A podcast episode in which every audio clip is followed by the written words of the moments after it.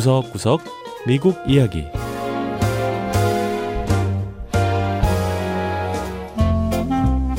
미국 곳곳의 다양한 모습과 진솔한 미국인의 이야기를 전해드리는 구석구석 미국 이야기 장량희입니다. 현대인들이 많이 즐기는 운동 가운데 요가가 있습니다. 수천 년 전 고대 인도에서 비롯된 요가는 일종의 정신수양법으로 종교와 국경을 초월해 널리 보급되면서 이제는 전 세계적으로 사랑받는 신체 단련 운동이 됐죠. 유엔은 사 년 전 유월 이십일일을 세계 요가의 날로 지정했는데요. 해마다 세계 요가의 날이 되면 종주국인 인도는 물론 전 세계의 요가를 사랑하는 사람들이 거리로 나와 요가를 즐기고 있습니다. 이곳 워싱턴 디 씨에서는 의회 의사당 앞에서 요가의 날 행사가 진행됐다고 하는데요. 그 현장을 만나보죠. 첫 번째 이야기. 미 의사당 잔디밭에서 열린 세계 요가의 날 행사.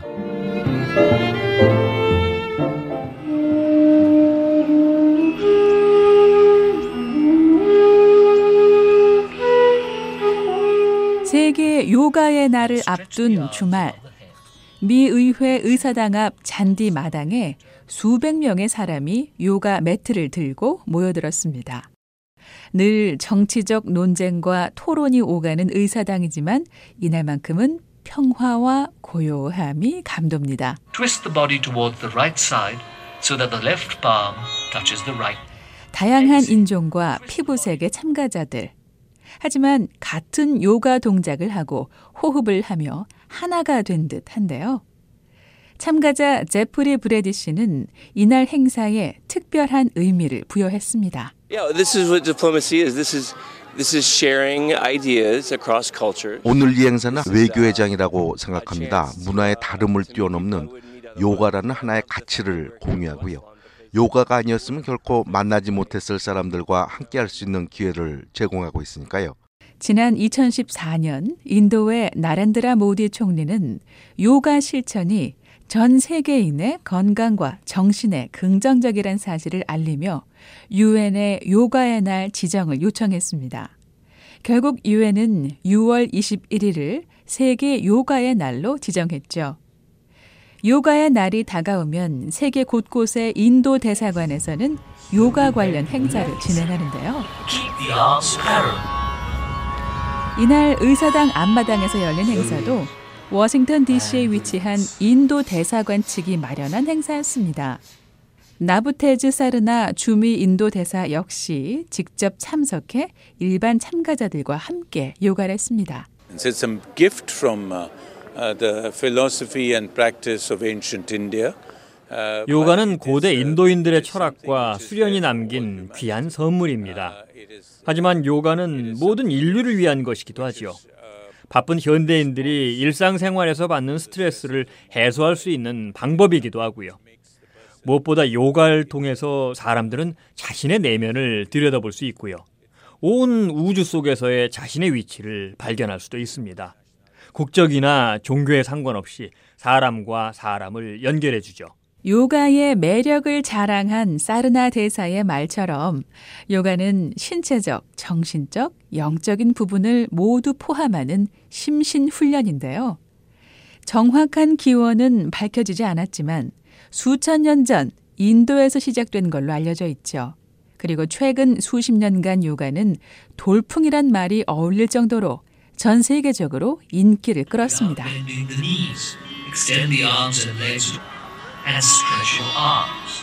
무대 위에서 요가를 지도하는 강사의 인도를 따라 요가에 임하는 참석자들. 마치 고계단의 동작처럼 어려운 동작도 척척 다 따라하는 모습이 한두 번 해본 실력들이 아닌 듯합니다. 이날 행사에 참여한 인도 출신 라크슈미 파니케 씨는 미국 의사당 앞에서 이렇게 많은 사람이 요가를 하는 것을 보는 게 믿기지 않는다고 했습니다. 여기 참석한 사람들을 보면 인도 출신만 있는 게 아니에요. 전 세계 출신의 다양한 사람들이 이렇게 한자리에 모여서 요가를 하고 있잖아요. 정말 특별한 행사라고 생각합니다. 수백 명의 사람이 다 같이 숨을 들이마시고 내쉬고 같은 동작을 하는 모습. 세계 정치의 중심인 워싱턴에 일치됨과 조화가 가능하다는 걸 보여주는 듯합니다.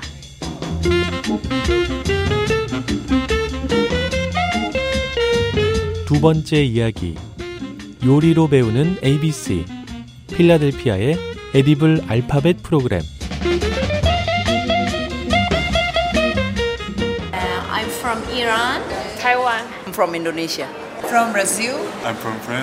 이란, 타이완, 인도네시아, 브라질, 프랑스.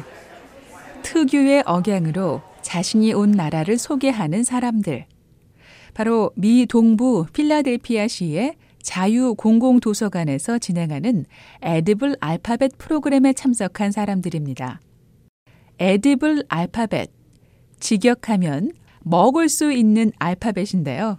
지역의 이민자나 난민들이 요리를 하면서 영어와 미국 문화를 배우는 프로그램이라고 합니다. In this program, we are using food as a vehicle for learning. Each week, 우리 프로그램은 요리를 영어를 배우는 도구로 삼고 있습니다.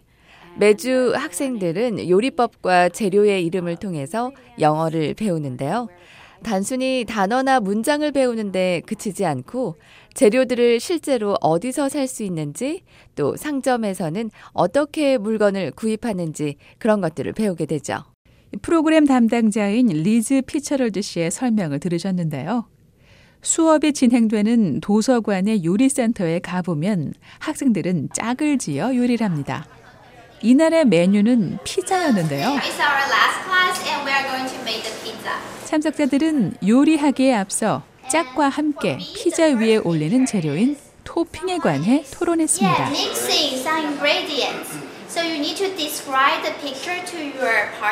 에디블 알파벳은 삼 년 전 한 민간 난민단체가 도서관의 요리센터를 찾아 행사를 한 것이 계기가 됐다고 합니다. Women from all over the world, many of whom didn't speak English very well or at all, and 세계 각지에서 온 여성들이었는데 영어를 거의 못하거나 아예 하지 못하는 경우도 있었어요. 여성들은 요리한 후에 자신들의 가족 사진을 보여주면서 이때까지 살아온 길을 나누는 시간을 가졌죠. 정말 뜻깊은 시간이었어요. 그 행사가 성공을 거두면서 정기적으로 요리 관련 프로그램을 진행하기로 했고, 그래서 탄생한 것이 에디블 알파벳이에요. So we'll me- we're going to measure the dry ingredients, the flour, the salt, and the yeast. 십여 명의 참가자는 육 주 동안 두 명의 강사와 함께 수업을 하는데요. 영어가 모국어가 아닌 영어 교사 한 명과 요리 강사 한 명이 수업을 진행합니다. 요리 강사인 제임슨 오도넬 씨로부터 어떤 식으로 수업을 하는지 들어봤습니다. We choose our recipes for this class to give our students an idea of what American. 우린 메뉴를 선정할 때 과연 어떤 요리를 하면 미국의 음식 문화에 대해서 학생들이 배울 수 있을까 고민합니다. 예를 들어 미국인들이 아침으로 즐겨 먹는 팬케이크 만들기를 한 적이 있는데요. 팬케이크를 만들면서 미국인의 아침 식사 문화에 관해 얘기를 나눴죠. 우리 프로그램은 요리를 통해서 영어도 배우지만 이민자들이 새로운 나라로 삼게 된 이 미국 문화를 배우는 기회가 되기도 합니다. 학생들은 수업 후 열심히 만든 요리를 다 함께 나눠 먹기도 합니다.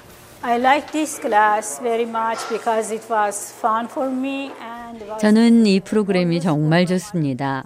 우선 재밌고요. 다른 영어 강좌도 많지만 그런 수업보다 훨씬 더 유익한 것 같아요.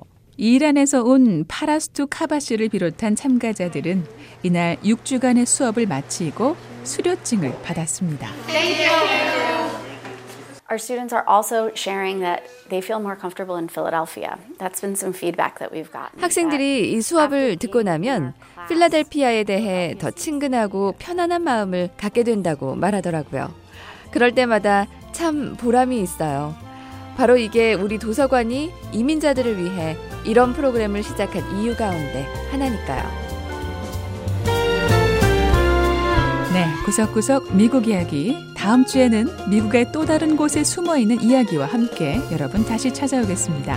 함께해 주신 여러분 고맙습니다.